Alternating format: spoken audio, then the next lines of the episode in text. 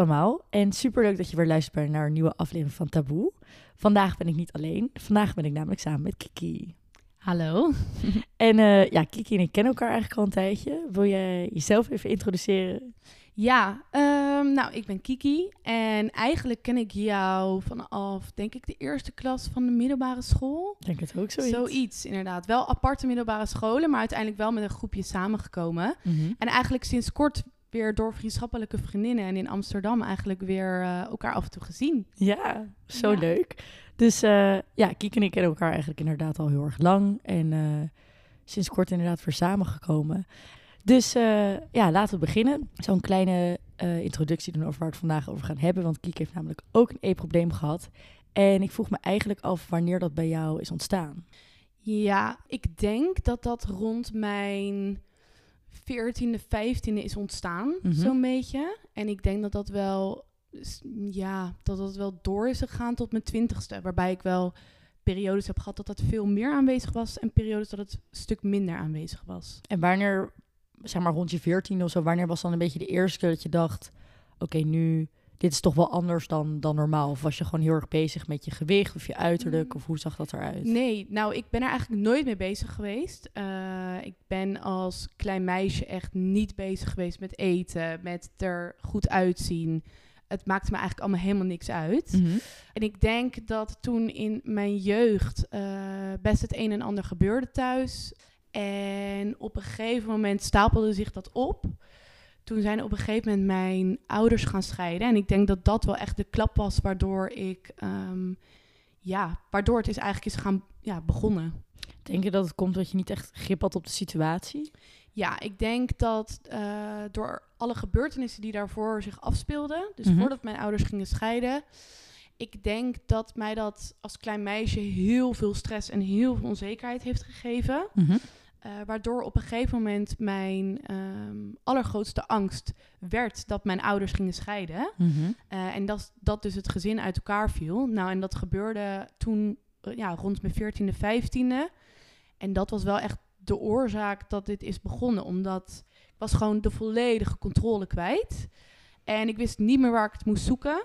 En ik denk dat ik toen volledig de controle op mezelf ben... ehm, nou ja, in mezelf ben gaan zoeken. En Ja. dat heeft zich wel heel erg geuit in uiteindelijk een eetstoornis. Ja. En had jij toen door dat jij, zeg maar, de dingen die jij deed, dat dat dan eetstoornis gerelateerd was? Of had jij, kon je op die leeftijd nog eigenlijk helemaal niet linken dat dat bijvoorbeeld ook te maken had met de scheiding van je ouders? Nee, absoluut niet. Ik denk nu ik ouder ben geworden, kan ik heel veel, nou ja, zie ik heel goed in waarom dingen zijn gebeurd en waarom ik met bepaalde situaties ben omgegaan.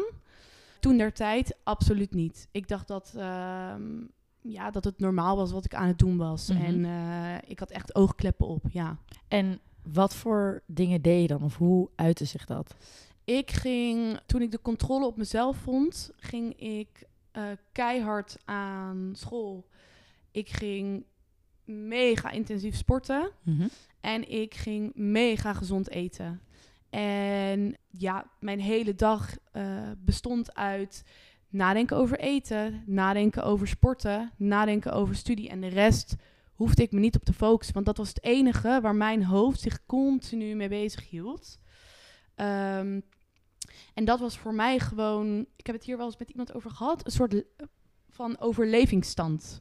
Ik hoefde niet aan dingen te denken van vroeger. Ik hoefde niet te denken aan de dingen die eh, ja, er gebeurd waren. Het enige waar ik me op focuste was dat. Denk je niet ook dat het misschien ook een beetje... Het zijn natuurlijk allemaal dingen die, die de buitenwereld kan zien. Dat het ook erg is van, het gaat goed met mij. Ook heel erg een soort van uiten van... eh, nou, misschien niet dat het je niks doet, maar wel inderdaad van... Oké, ik kan eh, mezelf pushen om het goed te doen op school. Ik kan mezelf pushen om goed te sporten. Ik kan mezelf pushen om goed te eten. Dus zeg maar, als al die dingen goed gaan, dan gaat het wel goed met, met mij of zo. Ja, ik, ik wilde heel graag aan de, buiten, buiten, nou ja, aan de buitenkant laten zien dat eh, het allemaal goed ging en dat er niks aan de hand was. En ehm, dat het in mijn familie heel goed ging. Mhm. En nou ja, eigenlijk dat alles op rolletjes liep. Eh, en ik wilde heel zelfstandig zijn. Mhm. En ik denk, ja, omdat ik dat gewoon heel, inderdaad precies wat jij zegt, omdat ik dus niet mijn zwakte wilde laten zien, niet mijn onzekerheid, niet aan mensen wilde vertellen wat er toen de tijd gebeurde en wat ik al had meegemaakt, denk ik dat, uh, ja, dat ik het gewoon zo heb aangepakt. Ja, dat denk ik wel. En wanneer had jij het idee dat dat een beetje dat het echt doorsloeg?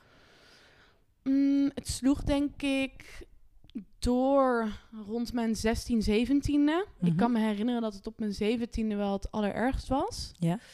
Um, ik was gewoon, nou ja, mezelf echt aan het pijnigen.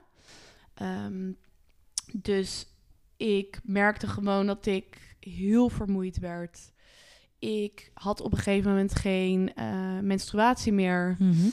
uh, ik viel heel erg af. Ik had heel veel stress. Uh, ik denk ook omdat mijn lichaam nou ja, eigenlijk een soort van in een stressstand stond. Omdat, ja, ja gewoon sporten en weinig voeding. Dat, ja, dat als oorzaak. Um, dus op een gegeven moment merkte ik fysiek en mentaal ook wel heel erg dat het, dat het achteruit ging met mij. Mm -hmm. Maar ik wilde daar niet aan toegeven. En toen op mijn zeventiende, toen uh, merkte ik wel echt van... oké, okay, het gaat nu wel echt de verkeerde kant op. Alleen kon ik het alsnog niet tegen mezelf zeggen. Dus ik merkte het wel, maar ik wilde het niet toegeven. Nee, ja. want zeg maar, ondanks dat je inderdaad merkt dat het dan misgaat, geeft het je ook iets. Je kan niet ergens zo lang mee doorgaan als je, als je het idee hebt dat het je echt alleen maar breekt. Ja, 100% En wat het ook echt was, is dat ik was mega bang om ervan af te stappen. Omdat uh, dit was mijn in control. Mm -hmm. Ik uh, had hou vast, ik kon me focussen daarop. En op het moment dat ik dat niet meer zou hebben, zou ik misschien wel teruggaan naar de dingen die ik had meegemaakt. Zou ik wel bepaalde, ja, een bepaalde pijn en een bepaald verdriet voelen. Um, en daar was ik heel bang voor. Dus ik denk dat er een bepaalde angst was, waardoor ik uh, maar ja, in dezelfde riedel bleef. Dus maar in de in die control bleef, terwijl ik wel door had dat het niet goed ging. Ja, precies. Dus eigenlijk wat je zegt is dat je die controle staat, zeg maar, eigenlijk is het heel lekker, want jij weet wat er gebeurt en je weet stiekem ook wel dat het heel ongezond is, maar het is toch wel heel fijn om te weten van, oké, uh, ik ga dansporten, ik ga dit eten, ik ga dit doen, ik wil dit gewicht hebben en dat je dan misschien bang bent dat, ondanks dat je niet helemaal gelukkig maakt, het misschien als je het loslaat en dat je dan die hele stortvloed aan emotie dan opeens moet gaan zitten dealen, dat dat je ook niet gelukkig maakt. Dus eigenlijk een beetje nou, niet negeren dat het er is, maar een beetje het probleem ontwijken. Ja, echt een soort schild opzetten voor mezelf. Een soort, um, nou ja, dus echt een overlevingsmechanisme. Een -hmm. soort be bescherming van mezelf om emoties te voelen. Um, en als ik daar nu op terugkijk, had ik dat natuurlijk heel anders uh, willen doen. Maar ik denk dat me dat wel toen der tijd ook wel weer heel erg heeft geholpen. Ja. Ja. Dat je niet andere dingen ervoor hebt laten varen, zeg maar. Ja, en uiteindelijk doordat ik me zo erg focuste op die elementen, -hmm. nou ja, is mijn school wel heel goed gegaan. Uh, was ik, had ik wel in principe, nou ja, eigenlijk kan ik het geen gezond leven noemen, maar ik was wel gefocust op wat dat er gaat, niet per se de verkeerde dingen. Ik bedoel, ik had ook um, ja, verslaafd kunnen raken of Ja. whatever, mijn emoties op een andere manier kunnen uiten. Weglopen of zo. Ja, weglopen. Um, maar goed, uh, uiteindelijk was het natuurlijk ook ongezond wat ik deed. Ja. En was bij jou dan ook het motief inderdaad van ik wil gezond zijn, dus ik ga extreem gezond eten? Of was het echt ik wil echt afvallen? Um, of beide kan ook. Beide denk ik. En vooral heel gezond. Mm -hmm. Ze noemen dit ook wel nu uh, orthorexia. Ja, ja, ja. Nervosa. Uh, het, is, het is nog geen uh, vastgestelde diagnose, maar ik weet wel dat er heel veel vrouwen en uh, meisjes mee dealen. Ja. Um, ja, echt, echt gefocust op het gezonde leven, wat op een gegeven moment doorslaat in ongezond. Dus op een gegeven moment was voor mij pasta was een no-go, rijst was een no-go, aardappels waren een no-go. Alles wat groen was, was goed. Um, Orthorexia is ook, is ook oprecht, het betekent ook de angst voor iets anders dan gezond eten. Ja. Dus in plaats van, kijk, anorexia is heel erg de angst door aankomen en orthorexia is meer inderdaad de angst voor, het, het gaat een beetje hand in hand natuurlijk, maar de angst voor ongezond eten. Dus ook, weet ik veel, bewerkte producten of, of uh, veel suikers inderdaad, hoge koolhydraten, dingen Ja. waarvan mensen denken dat het dikmakers zijn.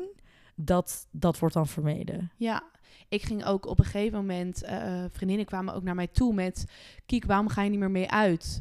Of, um, oh, maar waarom eet je niet met ons? Ik vermeed verjaardagen. Mm -hmm. Ik ging niet meer op vrijdag mee de stad in met vriendinnen. Um, En dat was toen je ongeveer 17 was? Dat was echt op mijn 17e jaar. Toen Ja. het wel echt eh, het heftigst was. Toen vermeed ik gewoon ook echt sociale activiteiten. Omdat ik in mijn hoofd... ehm, ik wist niet wat daar op mijn bord wordt, werd geserveerd. Ik Mhm. wist niet of wij daar taart gingen eten. Ik wist niet welke drank er werd geschonken. Ik had er geen controle over. Nee. En omdat ik daar geen controle over had... was dat voor mij ook een no-go om daarheen te gaan. Is zo herkenbaar. Ja, en het is eh, achteraf denk ik, oh, wat heb jij jezelf gepijnigd, zeg maar, in deze elementen? Want tuurlijk wilde ik daarheen. Het liefst wilde ik daarheen. Maar iets in mij zei van, dat, dat kan niet. Dat dat hoort gewoon nu niet bij, ehm, bij jou. Jij kan daar niet heen gaan. Ik moet wel eerlijk toegeven dat, zeg maar, toen ik ook in die staat was, dat inderdaad ik achteraf zoiets heb van, jeetje meid, weet je al, wat boeit dat hele gewicht nou? Ga lekker naar die verjaardag, weet je, je bent maar één keer jong, hoe leuk is dat? Ja, Maar dat ik zelf op dat moment ehm, misschien wel gelukkiger werd van het niet gaan dan van het wel gaan. Omdat als je, je hebt zo weinig energie, dat als je wel ging, dat je inderdaad alleen maar bezig bent met, oké, hoeveel heb ik gedronken, hoeveel heb ik gegeten? Oh shit, er staat een bolplank, S- straks ga ik eh, daar heel veel van eten, want eigenlijk heb ik stiekem heel veel honger. ja, En ik moet met allemaal mensen praten, daar heb ik helemaal niet, niet te puff voor. Dus dat je op dat moment eigenlijk, omdat je gewoon ziek bent, er bijna meer plezier uit haalt door s'avonds op tijd in je bed te liggen en s ochtends vroeg op te kunnen, want dan kan je lekker sporten. ja. Zo zonde. Het is echt, eh, ja, het is echt zonde, ja. Zo zonde, Ja. inderdaad. Echt raar is dat, hè? Dat dat zo, dat dat zo gebeurt. En wanneer, ehm, wanneer heb jij de knop omgezet? Wanneer had je zoiets van, nu is het genoeg, ik ga dit veranderen? Heb je dat zelf gedaan met mensen? Of hoe ben je dat gaan aanpakken? Ehm, ik denk dat dat heel geleidelijk is gegaan. Hetzelfde als dat het redelijk geleidelijk is ontstaan. Mhm. Ehm, ik, ja, eh, ik denk zo'n beetje rond mijn 19e, 20ste. Mhm. Eigenlijk heeft het heel lang aangehouden. Eh, dat komt ook omdat er, nou ja, vanaf de scheiding van mijn ouders tot mijn 19e, 20ste ook het een en ander gebeurde, waardoor ik, nou ja, nog steeds die controle mega lekker vond. Ja. Ehm, ik denk dat toen uiteindelijk, toen ik 8, 19 was, sorry, moet ik het goed zeggen, 19. Mhm. Toen ehm, ging ik reizen. En toen ben ik naar Indonesië gegaan, alleen. En toen ben ik de geboorteplaats van mijn vader gaan opzoeken, omdat ik heel graag wilde weten waar hij geboren was. En waar mijn familie ook heeft gewoond voor langere tijd. Ja. En toen ben ik daar in mijn eentje eh, naartoe gegaan. En dat heeft me toen echt een soort inzicht gegeven. Wat het precies was, weet ik niet. Mhm. Maar eh, ik zat daar in mijn eentje. Ik moest het met mezelf doen. En toen dacht ik echt, toen kreeg ik echt het inzicht van... Wat ben ik nou aan het doen? Ehm, waarom ben ik mezelf zoveel pijn aan het doen? Waarom Ja. ben ik mezelf eigenlijk aan het pijnigen? Ben ik zo hard voor mezelf? Terwijl de wereld is zo mooi. Eh, je leven is zo kort. Maak er het beste van. Weet je wel, wees kiki. Wees gewoon jezelf. Mhm. Op een gegeven moment merkte ik ook dat ik gewoon in sommige situaties kon ik ook gewoon niet meer mezelf zijn. Je, bent, je voelt je een soort van. Ik weet niet of jij dat herkent, maar ik voelde me heel leeg. Ja. Dus emoties voelde ik minder. Je hebt zoveel minder gevoel. Je staat gewoon eigenlijk uit. Je staat echt uit. Niet normaal. Ik, Ja. ik, ik weet, ik weet nog dat in, in die tijd toen... Ik was een weekend weg met vriendinnen. En dat was gewoon nou, met 16 meiden in een huis. Dus dat is gewoon eigenlijk altijd wel chaos. En toen stuurde ik iemand een foto van hoe... het- Maar eigenlijk heel bewust gewoon een Snapchat, zeg maar, in, in de spiegel. En ik lachte letterlijk niet eens. Het was gewoon blank, maar ik had het zelf niet eens door. En die had toen gescreenshot naar mij gestuurd van... Nou, lekker gezellig daar. En toen pas dacht ik... Wow, dit was helemaal niet bedoeld alsof ik het hier niet naar mijn zin heb. Dit is gewoon mijn constante staat inderdaad. Terwijl normaal... Kijk, mensen die luisteren kennen ons misschien niet allebei... maar ik kan het zeker over Kiek zeggen. Weet je, altijd lachen, altijd stralen, altijd vrolijk. En ja, mensen zeggen dat ook over mij. Ja, dat is ook zo. Dat is ook zo. Het is om over jezelf te zeggen. Maar dus het, het is ook niet zo dat... Wij zijn allebei best wel eh, enthousiast en uitgesproken daarin. Ja. Dus het moment dat dat wegvalt, dan weet je ook gewoon van... dit is niet wie ik ben. Dit is gewoon de ziekte die mij overneemt. Ja, en op een gegeven moment, ik hield ook gewoon niet meer van mezelf. Eh, ik had toen tijd ook een eh, relatie en ik merkte ook gewoon dat ik was daar helemaal niet bij. Ik was daar helemaal niet in en ik kon ook totaal niet geloven dat iemand van mij kon houden. Nee. Ehm, omdat ik zo'n slecht zelfbeeld had en helemaal niet van mezelf hield. Omdat Mhm. ik mezelf zo aan het pijnigen was. Ehm, nou, en toen ik dus in mijn eentje op reis ging, dat heeft echt wel mezelf tot inzichten gebracht. Dus ik heb het eigenlijk uiteindelijk voor een heel groot deel zelf gedaan. Nou, en wat natuurlijk wel gewoon heeft meegeholpen, is de mensen om me heen. Ja. Ehm, zoveel lieve mensen en zoveel steun. Dat helpt ook wel. Want in die periode woonde jij toen nog thuis of woonde je met vrienden? Of hoe, hoe zag dat eruit? Wie waren zeg maar de directe mensen om jou heen die je daarin hebben geholpen? Ehm, nou, na de scheiding van mijn ouders was ik natuurlijk 50-50 ja. bij mijn vader en mijn moeder. Ehm, toen ben ik op mijn achttiende mijn vader verloren. Ja. Dus toen eh, nou ja, moest ik bij mijn moeder wonen. Mhm. Dat was wel heel heftig, omdat je dan opeens... ehm, ja, ik bedoel, je bent ten eerste je vader eh, Ja. verloren. En ten tweede ehm, zit je op een gegeven moment opeens bij je moeder... wat je ook niet gewend bent. Mhm. Dat en je was- moeder ook niet. Nee, en mijn moeder ook niet. En eh, die vriend woonde ook bij mijn moeder. Dus het werd opeens een hele andere setting. En dat is denk ik best een heftige periode geweest. Mhm.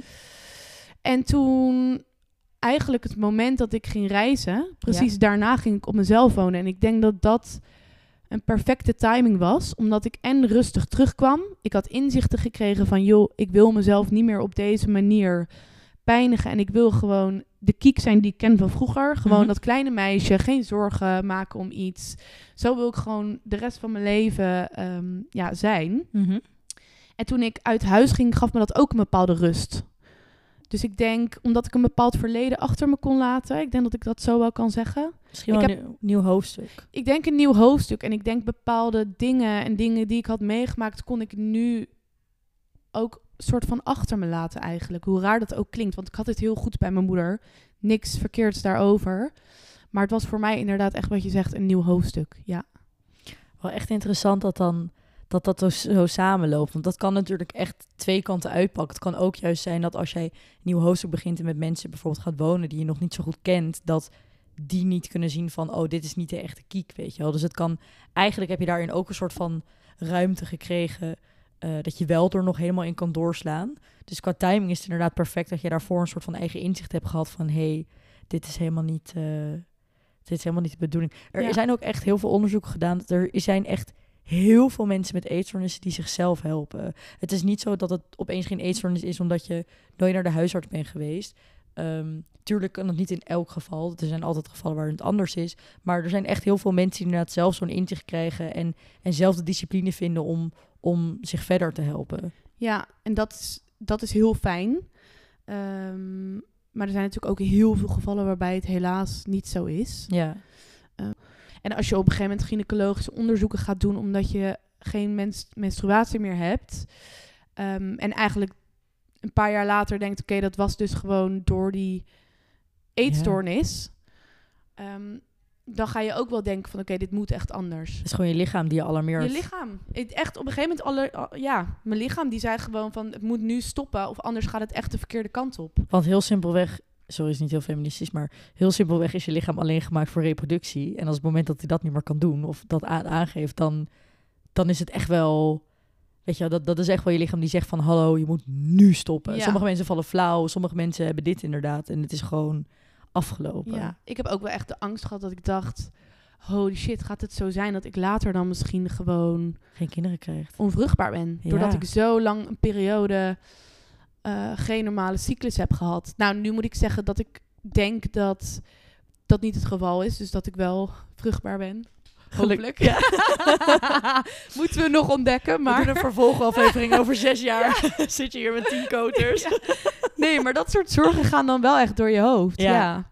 Denk je ook dat... ehm, er zijn dus ook best wel veel onderzoeken gedaan naar hoe dat soort dingen ook vanuit ouders kunnen komen. En niet per se dat dan jouw moeder of je vader een eetstoornis heeft gehad, maar dingen als... eh, en dat, dat vind ik wel moeilijk om te zeggen, want dan denk ik, ja, het is, ik neem mijn ouders het totaal niet kwalijk, want die hebben dat Mhm. waarschijnlijk ook weer gekregen. Maar dingen als je bord leeg eten of je mag pas wat zoet als je wat hartigs hebt gegeten. Dat zijn een soort, dat zijn eigenlijk ook eetregels waarmee je opgroeit. Ik bedoel, ik ben er ook mee opgegroeid Ja. en volgens mij met mij heel veel mensen, maar dat is, ik heb bijvoorbeeld nog steeds heel vaak de drang om mijn bord leeg te eten, ook al heb ik geen honger, omdat dat gewoon zo.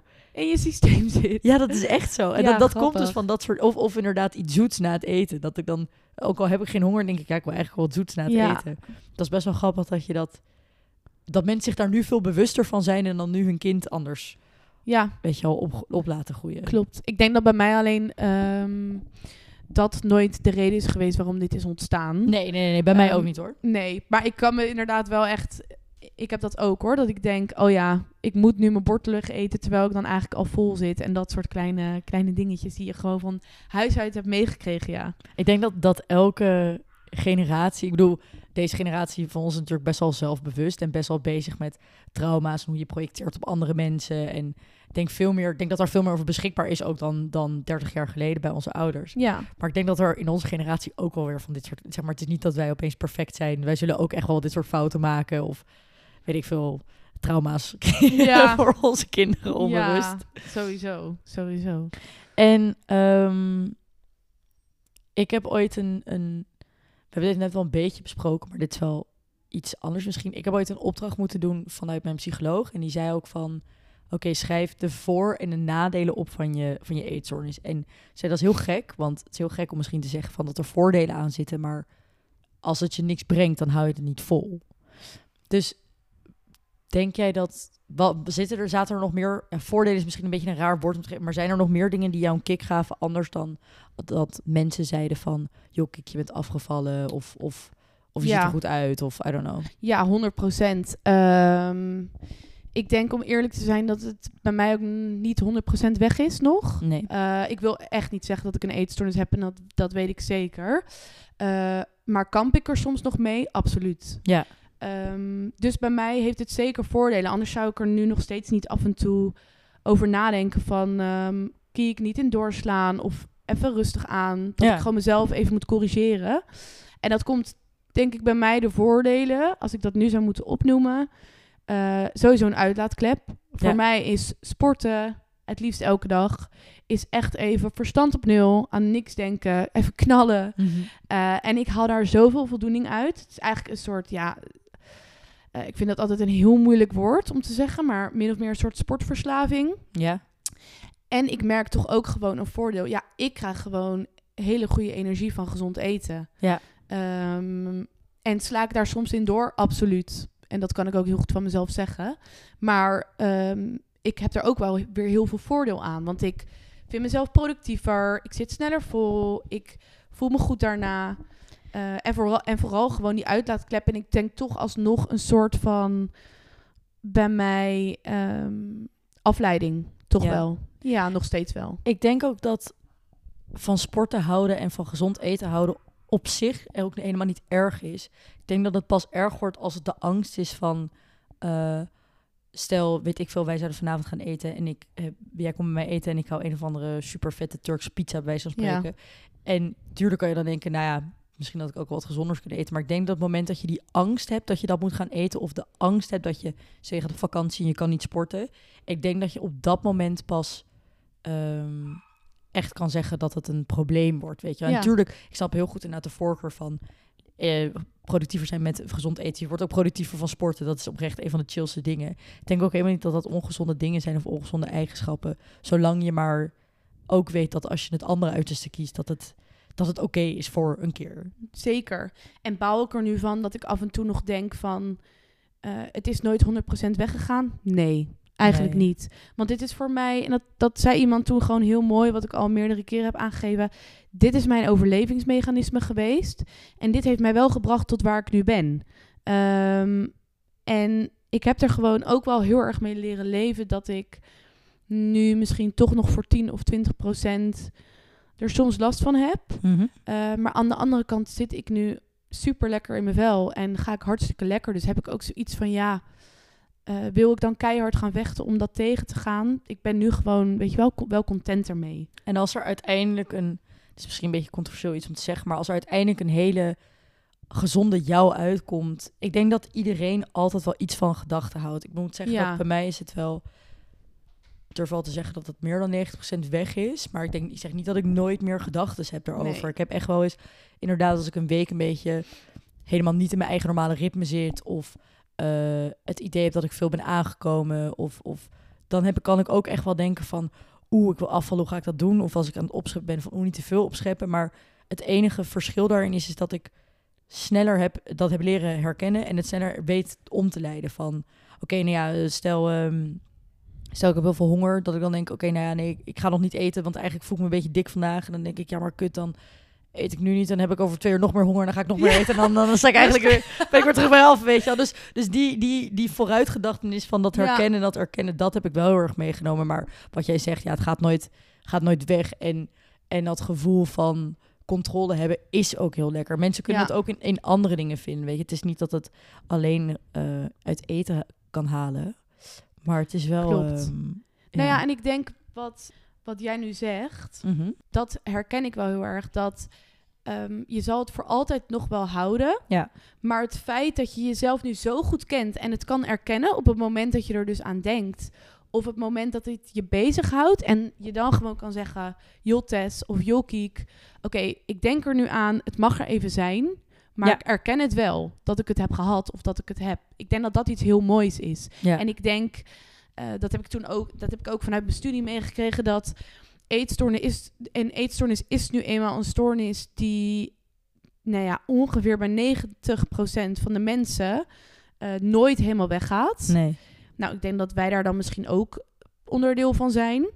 Um, maar het feit dat je dat kan erkennen en dat je weet dat het er nog voor een klein gedeelte is en dat je daar gewoon goed mee om kan gaan. Ik denk dat dat iets heel moois is. En ik denk dat we misschien daar wel echt heel erg trots op mogen zijn dat we daar nu zijn. Ik denk dat dat ook juist wel heel erg laat zien hoe ver je bent gekomen. Want we hebben er allebei daarvoor jaren echt lang mee bezig geweest zonder dat je eigenlijk erkent wat het is. En ja, misschien ook wel zoiets hebt van, oh, misschien, ik had heel erg dat, ik dacht, oh, iedereen heeft dit.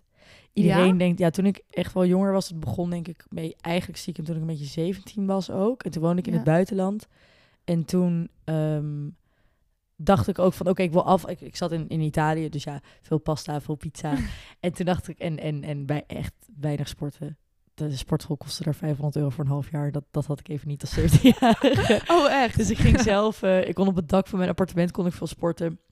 En dat vond ik dan ook wel dat ik dacht van oké, ik ben goed bezig. Want je hebt ook niet echt een voorbeeld op die leeftijd van wat dan goed werkt. En ik dacht dan ook heel erg, dan had ik heel erg ook zo'n cyclus van lang niet eten en dan een eetbui krijgen. Maar ik dacht oprecht dat, dat iedereen dat wel had. Ik dacht, dit, is, dit is, moet wel normaal zijn. Mensen hebben het er misschien niet over, maar, maar ik, kan, ik, ik kan hier niet alleen in zijn. Dit kan niet, niet zo zijn. En nu, nu ik gewoon normaal eet en gewoon normaal en gewoon eet waar ik zin in heb en doordat ik eet waar ik zin in heb, ook hele normale dingen juist eten. Niet, niet per se alleen maar extreem gezond of extreem ongezond, maar gewoon super gevarieerd. Dat ik echt zo zit van, wow, meisje, de wereld zit gelukkig niet zo in elkaar. Nee. mensen kunnen echt normaal omgaan met eten. Ja. Oh, ik had dat juist echt andersom. Ik voelde me echt alleen daarin. Ja? Ja.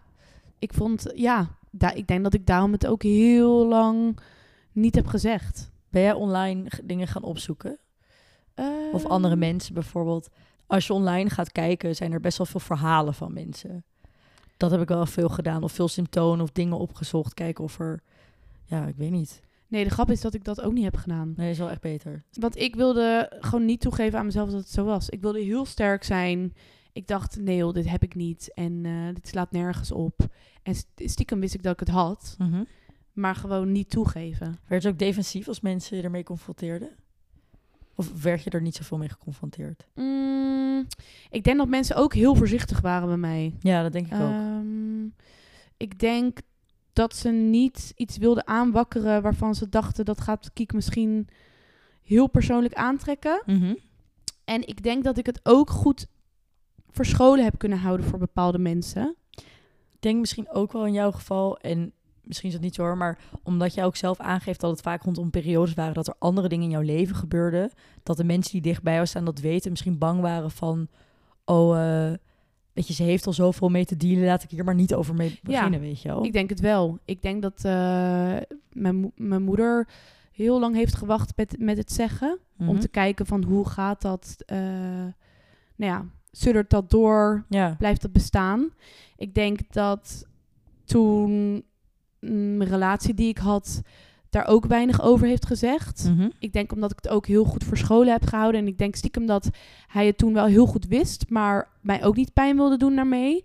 En ik denk vriendinnen in mijn omgeving ook weinig over gezegd. En precies de reden nou ja, die jij zegt eigenlijk. Ik denk dat ze me niet nou ja, nog meer op mijn bordje wilden leggen. Ik vind Mhm. dat zelf moeilijk om te zeggen, want dat was niet zo geweest. Maar eh, ik denk dat mensen heel voorzichtig waren, ja. Ja, want daar was ik benieuwd naar van...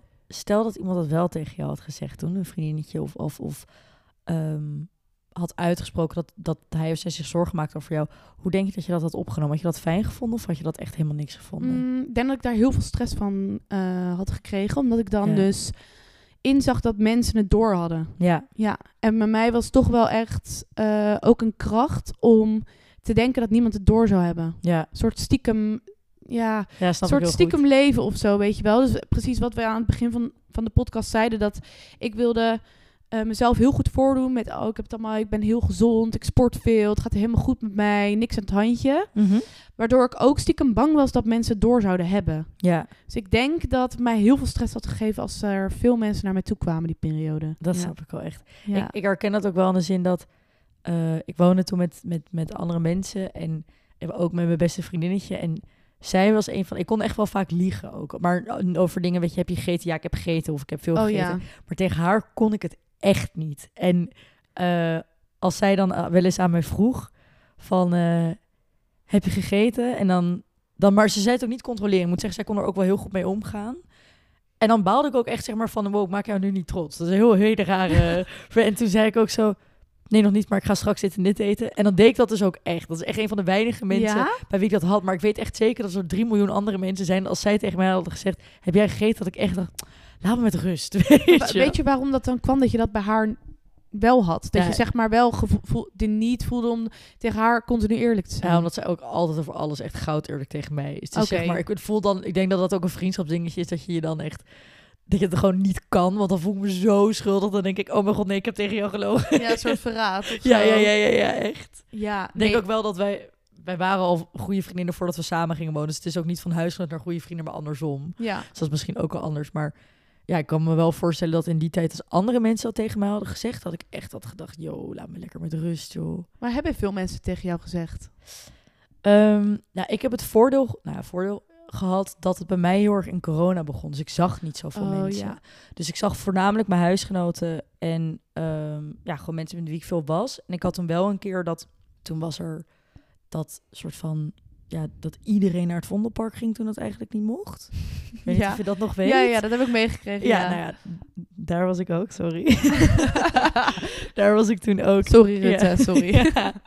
Maar daar was ik ook. En daar zag ik dus opeens weer heel veel mensen van school die ik normaal, weet ik veel, wekelijks in ieder geval wel zou zien. En toen maanden niet had gezien. En toen kan ik me echt nog heel goed herinneren dat er best wel veel mensen tegen mij zeiden van... joh, wat zie jij er goed uit? Dat viel me heel erg op. Dat. Ik dacht, hé, hey, jij zegt nooit wat tegen mij.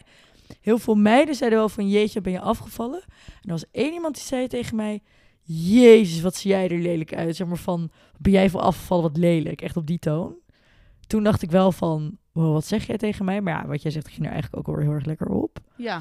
Ehm, Dat is inderdaad, wat, daar hadden we het vandaag eerder over. Dat is zo herkenbaar. Lekker gaan op eigenlijk eh, signalen van dat, dat mensen eigenlijk een signaal willen afgeven aan jou van wow, je bent veranderd. Ja. Weet je wel? Maar je gaat daar gewoon heel lekker op. ja, en dat was ook nog eens, dan ga je dus drinken. Nou, ik was na twee van die seltzers, was ik gewoon straal bezopen. Oh ja. Dus ehm, financieel wel voordelig als Ja. ik had er verder niet heel veel over kwijt. Dat is niet, ik wil niet promoten. Nee. Maar eh, nee, dus dat is een van de weinige keren dat ik met veel mensen zo'n moment heb gehad. Dat veel mensen er wat van zeiden. En verder was het gewoon in kleine kring. En ik heb wel, volgens mij heb ik dat ook ooit wel eerder gezegd, dat in de tijd dat het goed met me ging, toen ging het ook wel weer beter met corona. Dus ik mocht je weer meer mensen zien en zo. Ja. Toen heeft wel een vriendinnetje van mij gezegd, die ik wat langer niet per se veel had gezien. Ehm, het was een kerstdiner of oud en nieuw diner, zoiets. En die zei wel van, oh, ik heb wel echt het idee dat ik jou weer terug heb. Zeg maar van dat je weer, dat je weer jezelf bent. En dat is me wel heel erg bijgebleven. Want toen was ik eigenlijk nog niet helemaal uitbehandeld. Maar toen dacht ik wel van, oké, kijk, dit is waar ik het voor doe. Ja, echt. Dat, dat merkte ik ook bij mezelf inderdaad. Dat op een gegeven moment zei vooral mijn familie, eh, Mhm. mijn moeder en haar vriend, die zeiden echt van, oh, daar heb je, daar heb je de kiek weer, weet je wel. Ze straalt weer. Mensen gingen wel echt zeggen, ja, je bent weer echt aan het stralen. Toen dacht ik echt, wow, weet je wel. Ik vind bij wijze van spreken ehm, het feit dat ik hoor dat ik straal eigenlijk nog veel belangrijker dan dat mensen gaan zeggen van, wat ziet je lichaam er goed uit of wat Ja. ben je afgevallen. Toen Ja. dacht ik, oh, daar hecht ik eigenlijk zoveel meer waarde aan. En inderdaad, het feit dat, dat je terugkrijgt dat je meer kiek of meer test wordt. ja, dat is eigenlijk waar het uiteindelijk voor doet. Dat had ik ook. Dat, Ja. Daarom is het me ook zo bijgebleven. En ik moet ook zeggen dat ik in die tijd het ook fijner vond om dat soort dingen te horen dan als mensen zeiden van, oh, je ziet er weer gezonder uit. Want dan dacht ik gewoon, ja, in jouw ogen is dat gewoon aangekomen. En in mijn ogen is het op dat moment gewoon dik. Dus zeg maar, ja, dat wil ik niet horen. Maar stralen, dat is zoiets persoonlijks en zoiets oprechts, weet je. Dat, dat heb je echt het idee van, oh wow, mijn, mijn aanwezigheid doet iets met jouw blijdschap. Ja. Dat is gewoon zo bijzonder. ja, en dat is, dat is nu denk ik, nou ja, dat is nu iets waar ik bijna het meeste waarde aan hecht. Ja, ik ook echt. Ehm, dus ja, dat is gewoon heel belangrijk, denk ik. En heb jij nu, ehm, nou ja, niet per se of je nu mensen in je omgeving hebt die zoiets hebben, maar ben je alerter op de mensen om je heen die, eh, als ze dit soort symptomen vertonen? Oh, 100 procent. Ja. Het is echt bijna eng gewoon. Ik pik ze er echt zo uit. Ja? Ja, ja echt. Ik ben daar heel goed in. Ik ehm, moet zeggen, ik let sowieso wel veel op mensen. Niet Mhm. in een negatieve zin, denk ik, gewoon maar in positieve zin. Ja? Ehm, ja, ik hou er wel altijd van om mensen te observeren. In de zin van gewoon beetje dat psychologische of zo in Ja, ja, ja, mij. ja. Ik, Ik weet, ik hou daar gewoon van. Ik snap heel goed wat je bedoelt. Ik kan dat ook heel erg. En eh, nee, ik pik ze er zo uit. Ja, echt. Ik kan qua eh, eetgedrag heel goed bij mensen eruit pikken van... Heeft degene daar op, nu op dit moment struggles mee? Ja of nee? Ik heb toevallig, nou ja, mensen om me heen. eh, close mensen die ook hebben gekampt of kampen met een eetstoornis. Ehm, ja, en bij hun kan ik het ook nog steeds zien. Of zie ik ook nog steeds de kleine dingetjes of de, ja... En hoe ga je er dan mee om? Zeg je er dan wat van? Of, of zeg je dan juist niks? Eén iemand staat heel dicht bij mij. En daarmee heb ik het wel echt persoonlijk ehm, het er veel over. En Ja. diegene kan zich ook echt goed uiten. Dus dat is wel heel fijn. Want diegene is ook heel eerlijk naar mij. En ik ben heel, eh, heel eerlijk naar die persoon. Dus wij kunnen heel goed praten met elkaar daarover. Ehm, en als ik het opmerk bij anderen die verder van mij afstaan, dan denk ik, mm, automatisme is wel dat ik er iets mee ga doen. Dus ik ga niet naar die persoon zelf, maar ik ga denk ik wel even peilen van, gaat het wel goed als het me echt opvalt? Ja. Heb jij dat niet, dat je het sneller eruit pikt of zo? Ja, ja, ook echt meteen, inderdaad. Maar echt met heel veel. Maar ik heb het misschien ook wel in de extreme dat als vriendinnen van mij, zeg maar, gewoon echt een keer willen diëten. En, en Ja. ik uit ervaring weet dat zij normaler kunnen diëten. Dat ik gewoon bijna boos word. Dat ik gewoon echt denk van, doe dit nou niet. Of het is echt niet nodig. Of weet je wel, als mensen bij mij beginnen over sappenkuur, ja, dan moet je, ja, Oh ja. zeg maar, dat, dat, dat moet je niet. Terwijl er echt wel mensen zijn die er baat bij hebben. Dus ik moet mezelf er ook een beetje van behoeden dat, dat je niet het andere uiterste pakt. Ehm, maar ja, ik kan wel echt snel zien. Maar ik, ik deel ook gewoon vaak mijn ervaring. Dus ik weet dat. Ik heb bijvoorbeeld heel lang keto-dieet gedaan. En als Ja. iemand om mij heen daarover begint, dan zeg ik wel gewoon oprecht van: hey, weet je, je moet lekker zelf weten wat je doet. Maar pas er wel een beetje mee op. Want ik heb het ook gedaan. Bij mij is het toen helemaal misgegaan. Dus weet je, het zit gewoon in een klein hoekje. Dus ik probeer het wel dan zo. Ja, mijn directe kring die probeert dat dieet echt niet. En die zal het ook zeker niet aan mij melden als ze dat doen. Maar dan weet ik veel, misschien een collega of iemand anders die wat verder van je afstaat, waarvan je het hoort, dan zal ik er altijd wel wat van blijven zeggen. Ja. Ehm, maar ik denk net als jij zeg maar van, wij zijn er ook helemaal niet moeilijk in om, om, om dat enigszins op onszelf te betrekken en daar, ik bedoel, anders zouden we er niet zitten, maar ons Nee, verhaal eh, te doen. Nee, om daar gewoon eerlijk en een positief advies in te geven. Ja. Ja, zeker. Ehm, we gaan even terug naar zeg maar dit helemaal het begin voor Ja. jou. Ik had zelf, toen ik zo jong was, ehm, eigenlijk alleen maar het beeld van een eetstoornis, eigenlijk alleen maar anorexia kennen. Ik kende bulimia nervosa wel van naam, maar niet, ja, niet per se echt wat het inhield. Ja. Dus eigenlijk zag ik alleen maar hele, eh, best wel jonge, nou misschien onze leeftijd dan, ehm, hele slanke meisjes voor me. Daarom kon ik niet echt plaatsen dat ik een, dat ik een eetstoornis had. Had jij dat ook? Of kon jij wel sneller plaatsen van dat het, met, dat het een eetstoornis gerelateerd was? Ja, wat ik had is natuurlijk een soort van het zusje van Ja. anorexia. Ehm, dus ik kon wel denk ik sneller plaatsen dat ik die kant op ging van een eetstoornis. En wat ik toen, wat ik al eerder heb gezegd, is dat ik het nooit wilde, wilde toegeven aan mezelf. Ik had Ja. het wel door, maar ik wilde het niet toegeven. Omdat ik gewoon sterk wilde blijven. Ehm, maar inderdaad, ik wist tot kort eigenlijk, toen ik mezelf er een beetje in ging verdiepen, Mhm. toen wist ik pas dat eetstoornissen ook letterlijk met eetbuien waren en met, ehm, nou ja, heel veel eten, binge eating. Mhm. Ehm, nou ja, zoals jij zegt, eetbuien. Ehm, Overgeven, compenseren, eetregels, overgeven, compenseren. Nu moet ik zeggen dat ik dat allemaal niet heb gehad. Dus ik heb echt alleen maar op dat gezonde vlak gezeten. Ook nooit eetbuien gehad of ehm, nou ja, overgeven of dergelijke. alles. Mhm. Eh, gelukkig niet. Maar ehm, ja, ik wist eigenlijk tot toen der tijd ook alleen maar dat anorexia bestond als eetstoornis. Gek is dat, hè? Ja, maar ik ben wel zo blij dat die anderen nu ook echt bekendheid hebben gekregen. Echt een naam. Ja.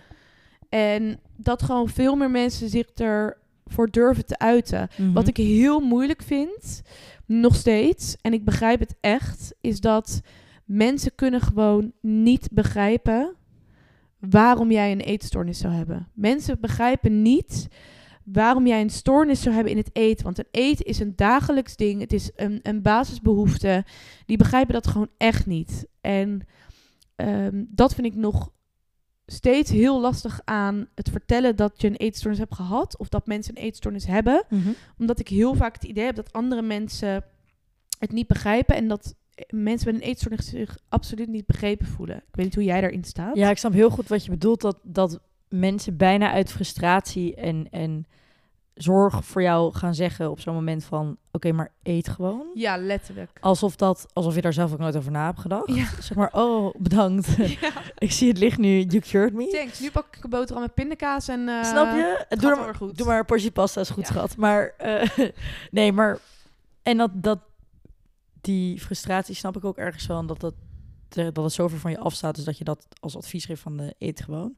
Maar ik denk dat heel weinig mensen zich inderdaad realiseren dat een eetstoornis eigenlijk nooit met eten te maken heeft. Nee, echt niet. Het, het, is, het is een gevolg van eh, een ander diepliggend iets. Ja. Het hoeft niet altijd nog een, een oorzaak te hebben, maar gewoon, het is vaak of inderdaad competitie, of een zelfbeeld, of controle. Het heeft niet te maken met het feit dat je alleen maar sla of soep of whatever wil eten. Het heeft puur en alleen te maken met het feit dat jij ehm, iets niet hebt en, iets, en, en, dat er ergens anders mee gaat compenseren. En of dat inderdaad zelfbeeld of controle of gewicht of whatever is, dat, dat, dat maakt niet zo heel veel uit. Maar ik snap wel wat je bedoelt dat...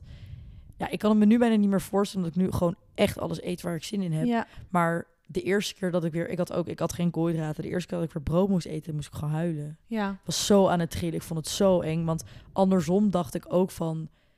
Ik heb hier zo hard voor gewerkt om dit niet te doen. En nu ga ik het wel doen. Ja. Ik verlies gewoon mijn competitie met mezelf. Ja. En, en uiteindelijk is het alleen maar beter geworden. En ik eet nu de brood alsof het een eerste levensbehoefte is. Maar, maar eh, op dat moment dacht ik wel echt van...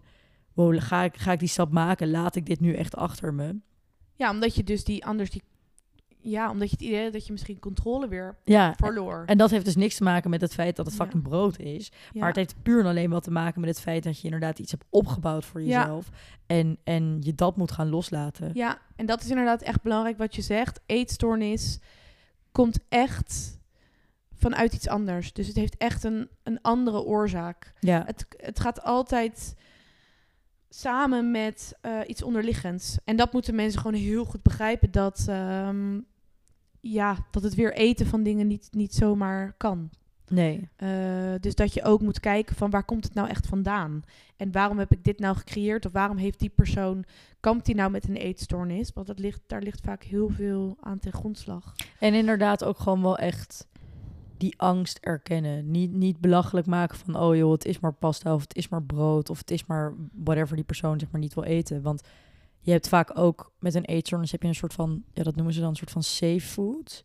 Dus je hebt altijd een aantal dingen die je altijd wil of kan eten of wil eten waar je niet bang voor bent. En Oh, dat- dit herken ik zo, ja. En het, het kunnen ook hele random dingen zijn. Het kan bij Ja. wijze van spreken chocola zijn of zo. Het Oh, kunnen hele ja. random dingen zijn. En voor iemand die dat niet heeft, je hebt altijd zeg maar verboden eten en, en je safe-food.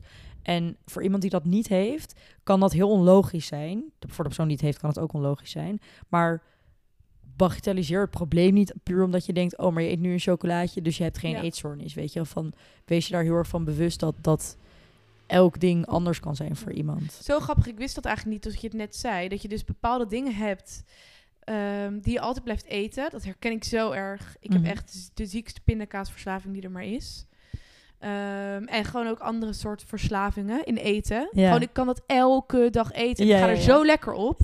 En dan boeit het me echt niet wat erin zit of nee. eh, whatever. Ik let daar niet op. Want dat zijn gewoon echt dingen die mag ik van mezelf. En dat is gewoon ik kan getolereerd. niet laten. Ja, ja, ja, ja. ja. Eh, en je hebt op dat moment, vooral vroeger dan... Dus echt die dingen van pasta en rijst, dat is gewoon no-go. Dat gaat hem ook dan gewoon niet worden, weet je wel. Nee, precies. Zo grappig. Ik had dat ook wel echt. Alle koolhydraten, vooral grote, dus inderdaad, dus pasta, brood, et cetera, was allemaal no-go. Ik kan me even niet zo heel goed herinneren wat. Ik had echt wel een aantal random save. Ik denk altijd mayo kan ik eigenlijk altijd wel eten, wel in andere mate dan, maar dat, ja, Ja. ging niet opeens eh, dat dat Ja, ik had het wel echt met plakken kaas. Kon ik gewoon eten. Boeide me echt niet. Ja, dat kon ik ook wel echt eten. Pindakaas, echt lepels. Maakte me ook echt niet uit. Avocado kon ik ook wel eten. Ja, Ja. ook wel, echt. ja, dat wa dit waren wel echt mijn, ja, echt mijn dingen. En bijvoorbeeld gewoon een heel bak humus wegschanzen. Ja, dat, dat vond ik dan ook gewoon echt niet erg. Nee, maar dat, dat is dus zeg maar. Daarom heeft het ook oprecht niks met eten te maken. Want anders zou dat, anders zou dat bij wijze van spreken niet kunnen. Als, het, als een eetprobleem echt puur en alleen een eetprobleem is, dan zou daar een logische lijn in moeten Ja. zijn en die is er niet. Maar dat is bij iedereen zo. Ja. Het is ook zo dat. ehm, ik weet even niet meer zo goed of ik dit misschien wel eerder heb verteld. Misschien in de eerste aflevering of zo.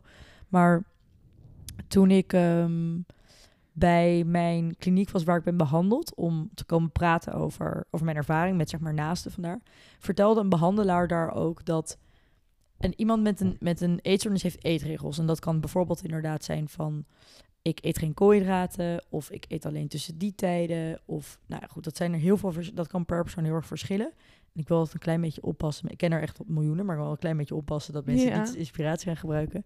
Maar wat heel toevallig is, is dat ze hebben toen een keer een opdracht gedaan met allemaal meiden die, of allemaal mensen die opgenomen waren. En iedereen ging zijn eetregels opschrijven op een bord. En ze kenden elkaar dus allemaal niet. En je hebt geen idee.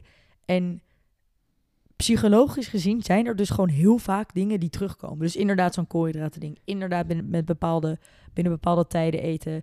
Eh, maar ook welke dingen wel, welke dingen niet. Eh, wat je eet. Op, met, met, met wat voor bestek, op wat voor borden en zo. Zeg maar. Dat, dat hebben dus heel veel mensen hetzelfde. Die eetregels. Op een bepaalde manier. Zonder dat ze dat van elkaar weten. Ik denk dat dat weer echt terug te projecteren is op letterlijk die controle. Ja, Ook met tijden. Ik had dat ook met bepaalde tijden. Dat ik dacht, ah, nu mag ik ontbijten. Of Ja. nu mag ik dit. Dat is gewoon weer die continue, continue controle. Die, dat hou vast. Waar je de hele tijd mee bezig kan zijn van... Oké, dan dit en dit en dit. ja. Dat is gewoon echt weer uit diezelfde de riedel gewoon. Maar zo gek dat je inderdaad dan... Eigenlijk voel je op zo'n moment misschien dan heel alleen. Ja. Terwijl mensen die het allemaal hebben, dus eigenlijk hetzelfde. Iedereen wel een persoonlijk verhaal, hoor, maar om en nabij dezelfde dingen meemaakt. Ja, Dat is zo sick. ja echt, Echt, bizar. echt raar is dat Ik inderdaad. moest ook zo lachen, want toen ik jouw eerste, eh nou ja, je tweede podcast luisterde, Ja. toen dacht ik, jij hebt echt wel een andere eetstoornis gehad, Ja. Maar zoveel dingen eh, herken ik. en ik denk dat dat inderdaad, wat jij nu zegt, elke eetstoornis zoveel dingen zal herkennen. Ja. Ehm, ja, zijn er nog dingen die, die jij nog graag wil delen? Zijn er nog dingen waarvan je denkt dat we daar nog niet over gehad hebben? Ehm, nee, alleen dat ik gewoon heel graag wil zeggen tegen de mensen die zich herkennen in mijn verhaal. En ja, die vooral bepaalde dingen hebben meegemaakt in, ehm, in hun leven waar ze geen controle over hadden. Ehm, probeer daar echt iets aan te doen. En probeer ook op te merken van dat ligt niet aan jou. En probeer jezelf er absoluut niet voor te straffen door een eetstoornis of door jezelf dingen op te leggen. Ehm, ja, maar probeer er echt met iemand anders over te praten en het op een andere manier op te lossen. En gewoon echt onthouden, het ligt niet aan jou, dus jij bent niet degene die er gestraft voor hoeft te worden. En eh, ja, dat zou ik gewoon willen meegeven aan mensen die zich herkennen in mijn verhaal. Ja. Nou, super mooi. nou, lieve Kiek, super bedankt dat je er vandaag wilde zijn. ja, jij bedankt. Ja, ik vond het super leuk om, ehm, ja, om zo met je te praten. En eh, echt heel fijn dat je je verhaal hebt gedeeld.